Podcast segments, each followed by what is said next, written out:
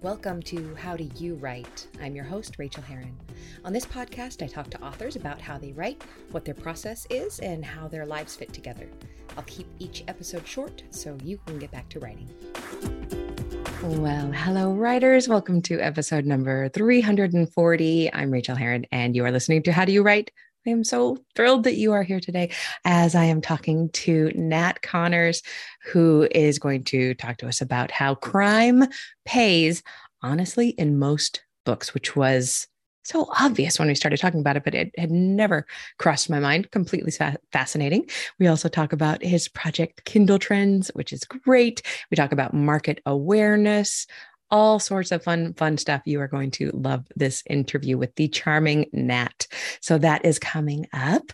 Um, what has been going on around here? I am still doing the video editing of preparing to publish in today's market, which is my going to be my evergreen course on uh, traditional publishing versus self publishing and all the things you need to know about both.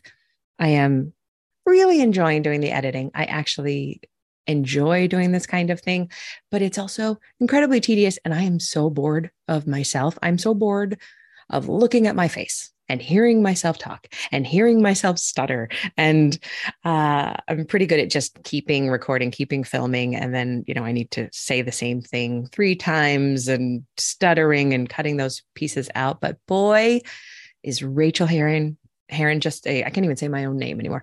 Rachael Herron is a snore to me this week. So I can't wait for that to be finished. And hopefully I will get it done. Uh, I was hoping for it to get it done this week. Hopefully next week. We have also been doing some packing and getting ready to move in two weeks. So that is coming up. And I need to, as I say this out loud, I'm actually hearing what I'm saying. I need to remember to give myself a little grace as well as we are moving. I always tend to think that I can downplay the big life stuff, and I can't. Life is life, and things are weird, and moving even just across town is a big deal. And I sometimes am just like a cat. I get very upset when things are not in their place. So you'll notice that if you ever look at the video, um, things are mostly still behind me. Everything is packed around me, but I need the backdrop to at least be soothing to me as I look in the camera right now. So uh, that probably won't look like that next week or the week after that. Uh, but then I look forward to setting up my new office, which will be amazing. Can't wait to be there. Um, let's see. Oh, I went on a writing retreat over the weekend, and that was truly blissful. Um, me and three dear ones got in the car and we headed north. Uh, we're still in we're still in the holiday time for New Zealand. And New Zealand goes on vacation from the week before Christmas until about either the 16th or the, uh, what is it this year? The 16th or the 23rd of January. But when I say everyone, I mean everyone. I may have said this last week, but like my pharmacy is closed. Uh, everything is closed. And when we were making these reservations to hang out, because Allie, aka Mulford, uh, was coming into from Australia to do this. We couldn't really move times around. That was what we had. And then the nearest place we could find with four bedrooms, because we are all women who like our own space. And I love that about us, was a couple of hours north, which in New Zealand is like driving for 12 hours. Oh my God. If you drove two hours in this in the States, that could just be getting home from the concert in San Francisco and living in Oakland. Uh, but we drove to two, two and a half hours north and we road tripped we all went in my car and we stayed in this post office in a tiny one horse town named Kimbolton. And it had one fantastic restaurant and another restaurant, which was also really, really good. But uh, we went to that one night because the restaurant in town closed at five because it was the holidays and they didn't need to be open for dinner. They were more of a cafe. So we went to the other restaurant that was open it was 20 minutes into the country. Y'all, we drove 20 minutes into the country, nothing but sheep and grazing land and hills and dales. And suddenly, this little barbecue joint that was full of New Zealand farmers wearing stubbies, which um, it was just, it was what a blessing. It was so good. And we got great food from them. And we just sat around and ate so many snacks and did a lot of writing. I was kind of a dumbass and forgot my computer cord, which was actually not that bad uh, because um, I got five hours on my computer. I finished the revision I was working on on Seven Miracles again for my agent um, last time, hopefully. And that goes out this week. And I got that done. And then after my computer died, all I could do was just sit around and read.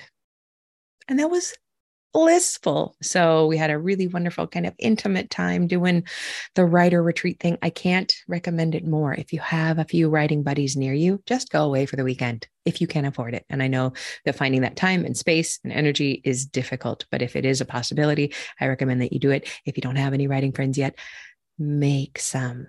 What that means is going to maybe some of your local meetups. And as I always say, avoid the guy who calls himself Uncle Irving because he'll be there, but there might be somebody who really you really click with and you can tell. Go after that person. Make friends with them. Become writing buddies. It can be incredibly amazing. So uh, that's what I did, and now I'm back, and um, classes are going great. I love my students. That's always true, and I'm so lucky in that. I think that's about all that have been going on around here. I have also gotten back into nail polish. You will see I've got red nail, nail polish on. Thank you, Ann Kemp. That was a really random thing to share with you, but that's I'm kind of feeling random today. So um, randomly, let me thank the new patrons. You can always check out my Patreon over at patreon.com slash Rachael. These are the new ones. And you are supporting me writing the essays that are the passion of my heart. They really, really are. Plus, I've got some perks over there to help writers. But what your patronage really means to me is that I get to write these essays that I love writing. So, to Katie Forrest, who upped her pledge, thank you, thank you. I wish for you the soul satisfaction that comes when you write a scene that you thought would stump you forever and instead simply pours out of you to Tess Enterlin. I wish you the feeling of having exercised without having to sweat at all. You are left with all the cardiovascular benefits and with none of the wheezing, just the endorphins coursing through your body. Uh, to Stacy Ramey, I wish for you the smell of a box of fresh pencils and the joy of the shavings curling as the points get sharper and sharper, ready to be used by you. Ooh, just think about that smell. That is one of the best smells ever, isn't it? I once had a perfume that had, it was a Chanel. Ooh, I've got to figure out which Chanel that was. It had the undertone of pencil shavings. Oh, it was good. Uh, to Rebecca Hunter. Hello, Rebecca. For you, I wish the satisfaction of turning exactly the right phrase, the one that will make people feel precisely the emotion that you wanted to insert right into their heartstrings. Well done, you. And to Tom Holbrook, I wish for you the happiness that comes after a day spent in a hammock reading the best book that you can remember opening in many, many years.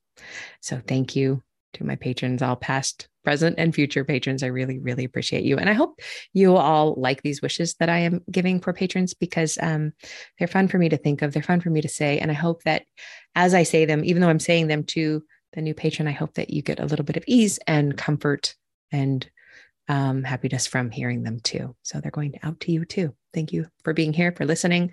Please enjoy this interview with Nat. Here is his bio. Nat Connors is a rom com writer, medical scientist, and dance teacher, and creator of the Kindle Trends newsletter for genre fiction authors. Kindle Trends started when Nat got fed up with trying to make sense of the Kindle store and wanted a no nonsense summary of the most important information. Nat shared it with author friends and now wants to share it with the author community as a whole. Nat works at writing every day and uses this information to write, publish, and launch their own books. So it has to be focused, relevant, and actionable. Please enjoy this interview with Nat. And here we go. This episode is brought to you by my book, Fast Draft Your Memoir Write Your Life Story in 45 Hours, which is, by the way, totally doable. And I tell you how. It's the same class I teach in the continuing studies program at Stanford each year, and I'll let you in on a secret. Even if you have no interest in writing a memoir yet, the book has everything I've ever learned about the process of writing and of revision and of story structure and of just doing this thing that's so hard and yet all we want to do. Pick it up today. Well, I'm so pleased to have you on the show today. Will you please share your name and pronouns with us? Thank you very much, Rachael. Uh, Nat Connors, he, they. Thank you. Welcome, welcome, welcome. Um, Thank you. You are in charge of a very cool thing out on the internet, and we're going to talk about that. But I met you in person, and I yeah. was like, this guy's cool. So no. please come on the show and talk about the thing. And the thing I am referring to is Kindle Trends. And people know me by now that I don't have, I don't talk about things on the show that I don't like, that I don't believe in, that I don't haven't tried, I haven't used. Um, and Kindle Trends is pretty cool. So I want to talk about uh, what Kindle Trends is, and then also how you got there, how you came yeah. to Kindle Trends. Yeah, yeah, sure. Okie dokie. I mean, one of the things before I start, one of the things that I like the most about uh, your uh, craft work, Rachael, is how, um, as well as articulate it is, uh, how carefully thought through it is. Um, I'm here Thanks. to say that I, I, yeah, your your protestations about winging stuff, um, I'm just not so sure about because uh, your craft work, uh, and there's a point to this about Kindle Trends. Um, your craft work is really measured and methodical, and that was one of the things that kind of switched me on to it. That um, because I'm kind of a bit of a nerd, I when I started uh, self-publishing, which was about I don't know six years ago or so, um, I'd always thought I'd grow, I would grow up to be a writer because uh, I was kind of a small kid with really thick glasses. I wear contact lenses, and I'm an only child, so I couldn't catch a ball, which uh, in like uh, early '70s New Zealand is not so good. So, so I always thought I'd grow up to be a writer, you know. But then life got in the way, as it does. And I came back to the idea about five or six years ago, and I'd done a bunch of things that were quite sort of analytic. And one of the things I wanted to do was to understand, as a genre fiction writer, what people really wanted, what they were looking for in, in their genre fiction. Um, and I found that really interesting, just the process of looking through people's comments on on the Amazon store and, and so on, and understanding what people liked and what they didn't like and, and why and how it sort of changed. And I was doing this, and at one point I was like, man, I wish I could just get an Excel spreadsheet of all of this information, like all the blurbs and and the ranks and the names of the authors and stuff, and just kind of clicking, there it is. Yeah. Um, so I started doing that for myself. And like a lot of indie authors, I ended up kind of with a community around me of people that I'd met on various sites and, and all this kind of thing. And I sent that to some of them, and they were like, hey, this is great. Can you do this for historical romance? Can you do this for short romance? Can you do this for dark romance? Can you do it for cozy mystery and stuff? And at about that point, they were all saying, man, you should totally sell this. You should totally sell this. Um, and I was like, no, look, I'm a writer. I don't, I, am not a data analyst. It's not my gig. I just, I just write about love.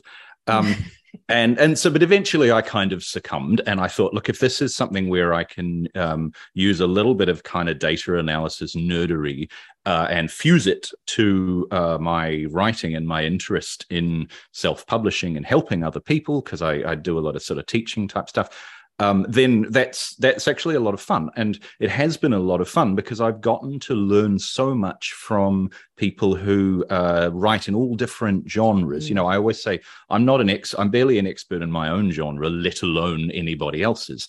And what we've what what we've seen, I've seen over the past couple of years, is the dynamics of different genres are very different. You know, that what I call market mechanics. That's like um, how frequently people publish and the length of books and the kinds, the the structure of blurbs, radically different. You know, mm-hmm. everyone knows that different uh, cover tropes are different, but also we can see things across different uh, markets. Um, just when you know when you and I were at RWNZ, the Great Romance Writers of New Zealand conference. Um, uh, one of the things that we were looking at there was the difference in cozy mystery cover design between just to dive into an example cozy, cozy mystery cover design between the german market and the US and UK market. Mm-hmm. Radically mm-hmm. different. Uh, and if anyone's interested, I can link to some of that where you can, like, if you look at cover montages like this, very different. Similar kinds of books, but the the visual language uh, of these things in different markets is very different. And, and sometimes you know, we never even would- the same book itself, if it's traditionally published, when I've been traditionally published, they'll do different covers in different markets because of that. It's but yeah, it's fascinating. Yeah, yeah, yeah, yeah. So one of the things I'm looking at with uh, working with the Spa Girls on at the moment is a comparison of Amazon versus wide storefronts, Barnes and Noble, Google Oh Books. wow. Same thing, same thing. What we want to do is look at um, uh, KU covers Yeah. versus uh, uh, wide covers and see are Yeah. there any systematic differences. And if so, the question there is like, if you are in KU and you want to go wide, do you need to recover?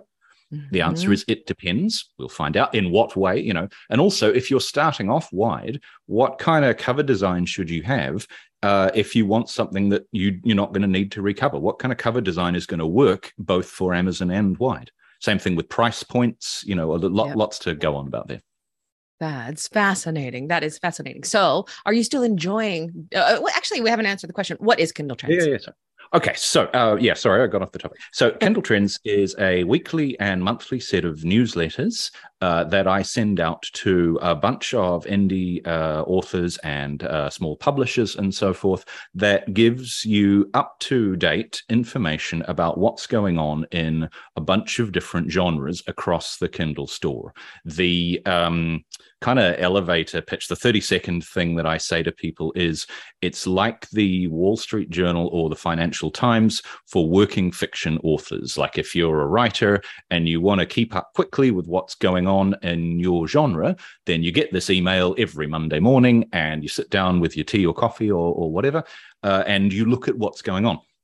And so this is all information that we can find out ourselves. But what I do for people is collect it all in one place and then show you the differences, so you can see what's become more popular last uh, since last week or last month. Uh, if you want to, if you're writing blurbs, you can see all of the blurbs in the top 100 all in one file and just kind of skim through them and spot the ones. This is an exercise I do every week. Uh, spot the ones that uh, really kind of catch your attention, you know, and those are the ones that you maybe want to study to figure out. If you want to look at covers, you can see all the the different covers from the top 100 or the top 400 or whatever. You can also use that information for generating Amazon ads. I know a lot of people uh, who are into making Amazon ads do this kind of every week or every month because they look at the books that are moving the fastest, Yeah. you know. So overall, I guess Kindle Trends is helping people uh, make their research time more efficient and effective. So it's sort of doing all the donkey work of going and getting stuff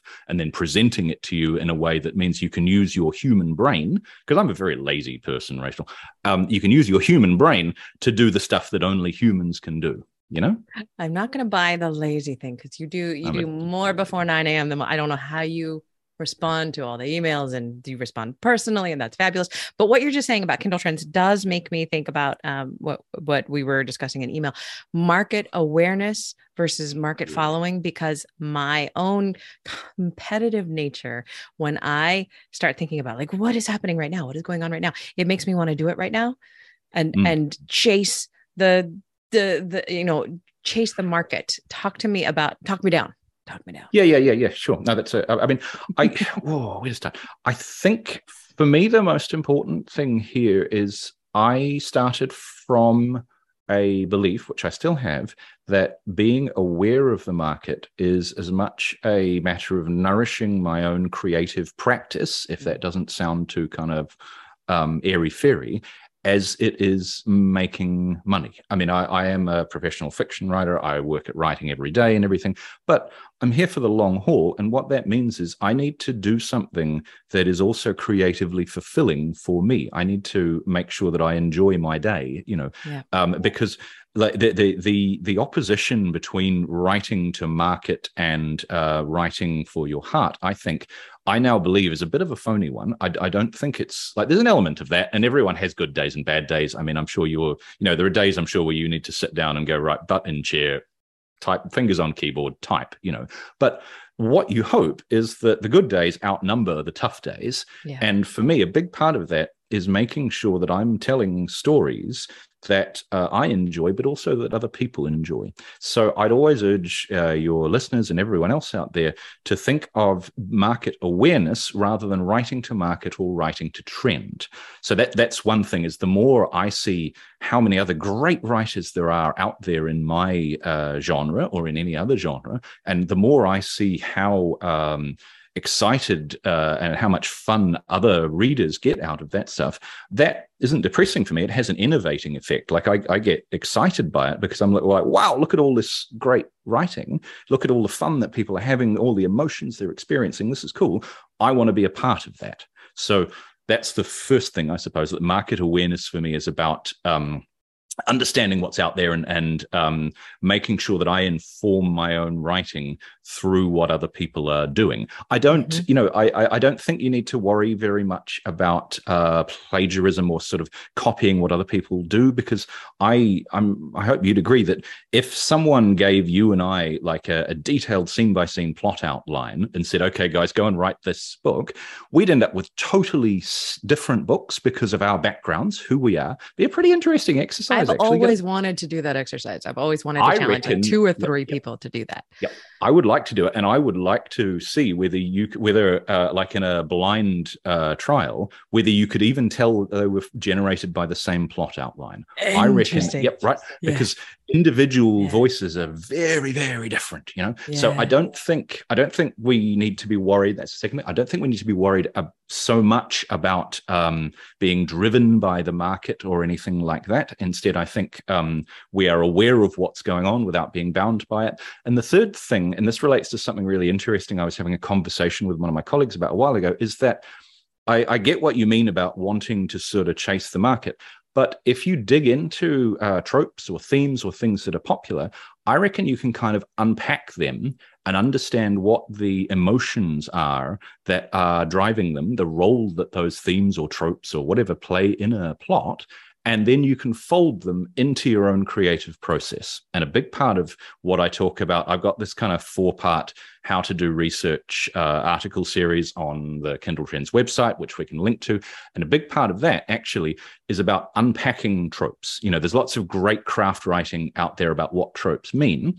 Well, one of the things that I want to contribute to that is the idea that tropes are a uh, a shorthand for a package of emotions and experiences. Oh, that's a beautiful um, way to um, say it. Yeah. Yeah. Yeah. I can't take like this is a collaborative thing. I'm a scientist. So that was a collaborative kind of concept. And my uh, favorite, yeah, my favorite example here, and I don't want to dwell on this too much, it's, it's one that I use in my teaching, is that uh, vampire stories aren't really about being dead or drinking blood. Um, they are about different things depending on the genre in the context of a horror story, a vampire, uh, the vampire trope conveys like a sense of uh, hopelessness, damnation, um, being forsaken by God, um, you know, all of that, like a sense of eternal torment, right? Uh, but in a romance context, uh, a vampire, the trope of vampirism uh, is much more likely to be associated with sort of obsessive love or mm. like a sense of eternal protection, you know? So mm-hmm. that's a great example, like an easy example of a situation where we've got this one concept, vampires, uh, but the trope actually and the emotions that it implies are different depending on the genre. Now, what I think this means is you could write a story that appeals to uh, people who like vampire stories without necessarily having a vampire in it, as long as you unpack the trope and you fold it into what you're doing you know? Right right. Uh, and that's why yeah yeah. So so that's my my sort of take home thing there is that understanding tropes through market research is about unpacking the emotions and experiences in the trope and then folding that back into your creative process and writing them your way I love hearing all of this, and it makes so much sense to me. And what I have done and what has worked for me, and I, and I would love to know your opinion on it, is because mm. I I always feel the urge to chase the market, and then I want to lay on the carpet in my office and die when I think about it. So then I write the book that I love, and then this is this may be really, really this is backwards, but then I start doing the research about where I can fit it into because I mm. used to do the research of where I was going to put it and then I wanted to die.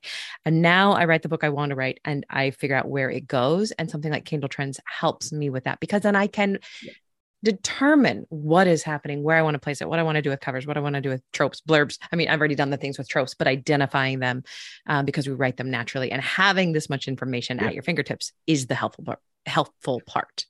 Yeah, yeah. Well, that's the thing. I mean, so picking up on something you just said there, uh, often we write tropes naturally, and that's right and proper. That's kind of how it is, you know. So I would say there's sort of a push pull relationship between our own uh, internal creative process and the market, and that's how it should be. Um, I don't think anybody really sits down and says with like with a completely blank slate and has no personal feelings about what they want to write.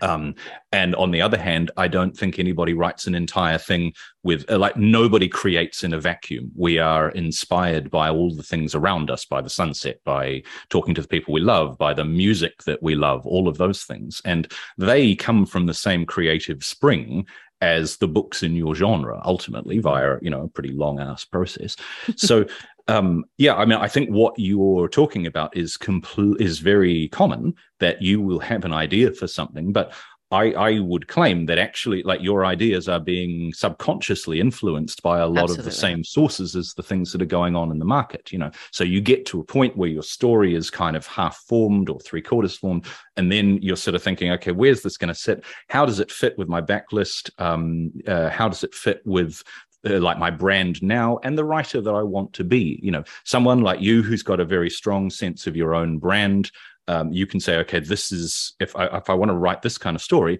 here's how I fit it into what my readers want, and here's how I fit it into my brand. You know, but for someone who is maybe earlier on in their writing journey, they've got to do a bit before they can get to that point. You know, they've got to try one thing and then try another thing. So something else that I, I hope Kindle Trends helps people with is that process, uh, helping them dig into what is resonating with readers in the market and then deciding which parts are for them which parts to you know helping people develop their brand which i think is really neat. It's because it's a difficult and before anybody you know falls off their chair at the at the word brand i always like to point out that brand is something we talk about in marketing you know knowing that is important. But it is also knowing what your heart is. I believe our brands hmm. come directly from what our core stories are. And my core story is always the mother daughter relationship or chosen family but what that mm. boils down to is is hope and that yeah. is, and and it, so hope is my brand when people look at my books it's not yeah, on my yeah, website it's not but that's what they feel and then knowing where that kind of brand fits into tropes and genres and what is hot in the market right now.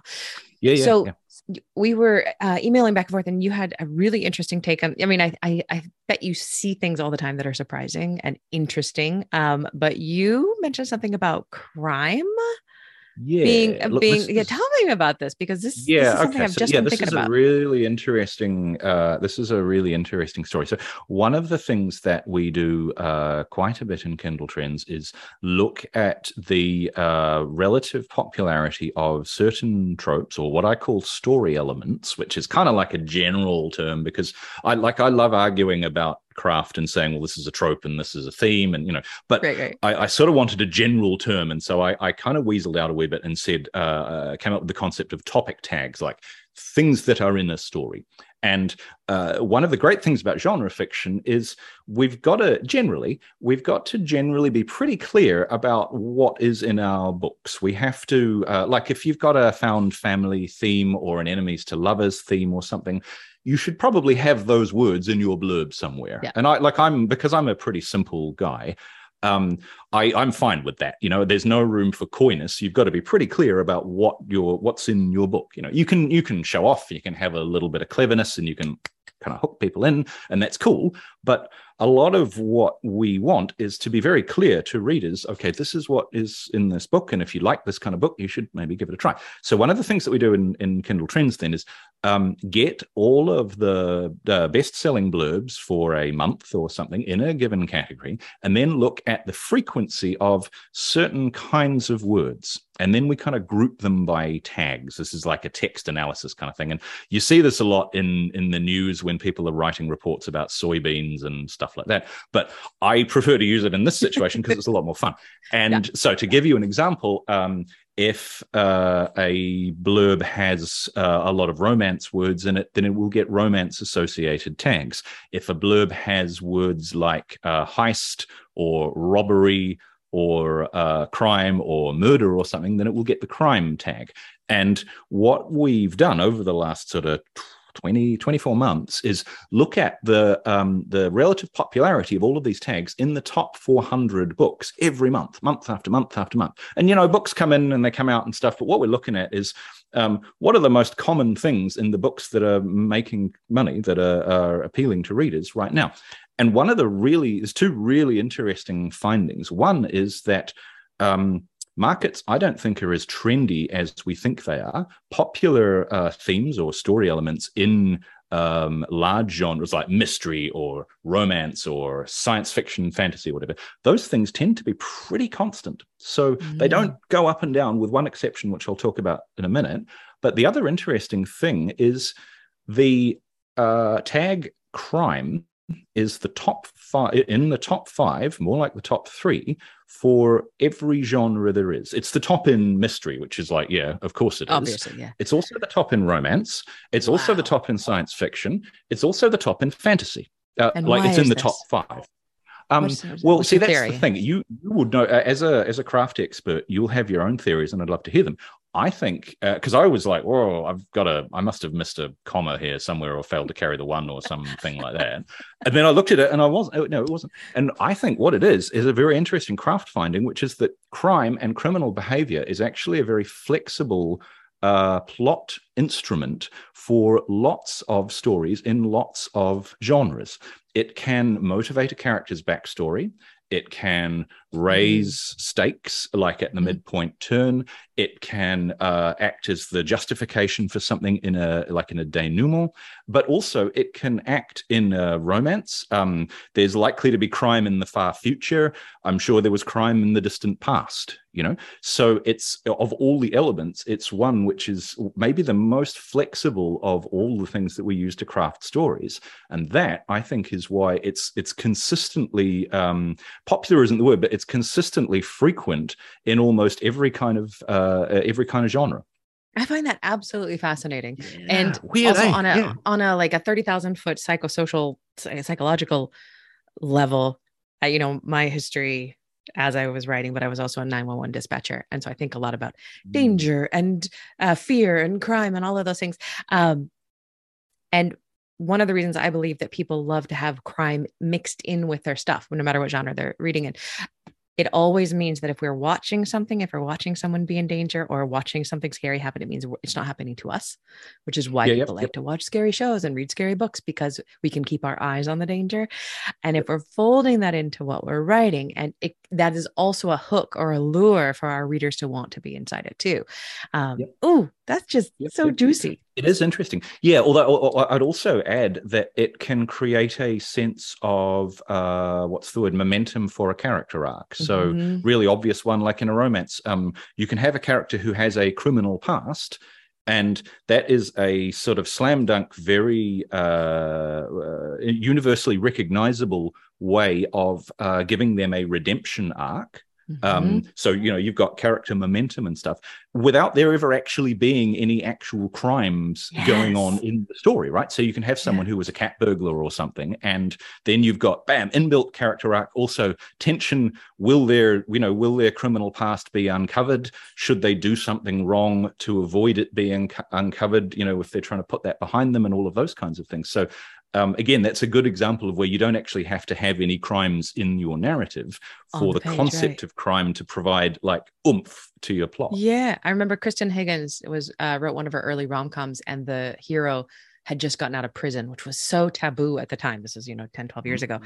Um, and I 100% don't remember what he did or why he went in, and I don't care but that no, no, was no. that was it, it, was the equivalent of him walking with a limp from the wars right? The, the that was his that was his wound that i having a mysterious scar that he doesn't talk exactly, about yeah, exactly, yeah yeah yeah, yeah. it's mystery. Yeah there's an element of like what's going on and everything. Yeah so one of the things that i really like about that whole finding was it was completely empirical like um yeah. we had i had no idea that it was going to happen before we did it. I just sort of ran the numbers and went oh that's a bit strange. Um and that's yeah the the the, the scientist uh, in me kind of really enjoys that part because that's a like a genuine research kind of discovery. But also, it's not abstruse or anything. Like it's a it's an interesting thing which is relatable to every author's kind of daily experience, and that's that's what I like mm-hmm. actually. Um, it's kind and of also cool. it's, it's it's going to make people feel good if they have crime elements in, in their novels, and also it doesn't need to. You don't need to go add one people if you don't yeah, have yeah, one. Yeah. I mean, it's a question of too. what. Yeah, yeah, What's the yeah? Like with any trope, like I was saying, with any plot element, what's it doing in a, a story? For me, that's the thing. It's not there for the thing itself. It's there because of the role that it plays in a story, raising stakes, um, moving the narrative forward, creating a certain kind of tone, like you know, drama or bathos or or, or whatever. Mm-hmm. So when I'm looking at stories, I'm sort of always, if I've got my uh, kind of craft hat on, I'm always saying, what role are these elements playing in the story, and how can I fold that into my own storytelling? Speaking of craft and your own writing, we won't go into your pen name or anything like that. But what I would just love to know, what is your favorite part of writing? What is the part of writing that brings you the most joy? Ooh, um, um, it's not clicking publish and worrying about whether my book's going to tank or not. I can tell you that. Um, what? So I that's one of the it. yeah no no the old anxiety attack. I don't enjoy that. No, um, we've all done it, but um, uh, that's a good question. I think um, I think there's a couple of things I like. Um, I like the sense of looking back. This is going to sound a bit strange. I like the sense of looking back on a book I wrote a little while ago and saying actually that was okay. Actually, I'm okay oh, with this. Yeah. Not a, you know, you know, because you're you're wrestling with the plot and it's never the way you want or or something like that. Mm-hmm. And you sort of, you know, you go, all right, this is okay. It's it's okay. It's not terrible. It's it's how I want it. Yep. Uh, and then later on, you know, with a little bit of distance, you go back and you look at it and you're like, that was quite funny. That was a good line. Wow, that was a you know I you know so that's nice. I, I, like that. And I suppose the other thing, which is maybe a bit obvious, is I really like getting um, uh, emails from uh, or any kind of correspondence from readers and having them tell me that their book that that, that I enjoyed they enjoyed my book or um, that it made a difference to them or that it touched them emotionally. You know that's quite a I still haven't lost and I bet you haven't I still haven't lost the wow factor that I I can actually like it's not even the getting paid getting paid's cool but um the the idea that I can actually affect people emotionally just by making up stories like I, I, don't, as old as I get, uh, I don't think I'll ever lose the sense of wonder about that. The wonder and joy, and I just got one actually this morning from someone, and I was like, "How did I get this lucky that that somebody yeah. took time from their day?" I mean, how often do you read a book that you love and then you pick up a the, the you go to the computer and write them a note. You don't do that. I don't do that very often. No. Sometimes I do it, but no. but I almost never do it. I close a book with gratitude and move on to the next book. And the fact that somebody mm. takes the time to do that always just absolutely blows me away. Yeah, yeah, that's wonderful. All right. Yeah. So, if people wanted to explore Kindle Trends, where would they go and what would they do? Right. So the first thing is um, you can go to kindletrends.com uh, and we'll have the link in the show notes. Um, you can sign up there. Uh, first month's completely free. One of the things is I'm like, I'm not really an internet salesperson. Um, uh, I'm a writer first and foremost, and I do this um, at least partly to kind of help the community. So uh, it's intentionally priced really low, um, and we'll talk about a, a, discount code in a sec. And like, I, I very much want it to be worth um, people. I want it to be saving people money every month. Um, there is no, there's one flat price, no upselling, no premium tiers, nothing like that. Um, uh, and if it's not useful for you, I'll just give you your money back. Um, it's not a big deal. I know right? you seriously. I know you would yep, too. Can people pay, come yep, in if they want to to get the research for a month or two and then go out and then yeah, come yeah, back in the no, next time months, their book is uh, published? You do month that? to month. You can cancel at any time. If it's not, as I say, um, if it's not paying, uh, like it's not, if it's not saving you money every month, I don't want to take your money um, I want to make the product better, so it is basically. And you know, I think it does that, and I think it saves people. I think it's good value for what it is. And if I could get a wee bit soapboxy for like ten seconds, one of the things that I really wanted to do was because I'm kind of a bit of an egalitarian, is I wanted to give indie authors a set of heavyweight analysis tools that are the kind of things that the big five publishing houses have access to um, but indies generally don't. I want to level the playing field for indies, and um, I think I think we've done that. I think we've got with Kindle Trends, we've got some stuff that um, is the equal of anything that people at Penguin Random House or anyone else has got. And that's my that's my ambitious goal, right? Is to give indies something where they can do the same stuff. I think it's better. I think it's better because I I think that there's such high tone, turnover right now at a lot of the big five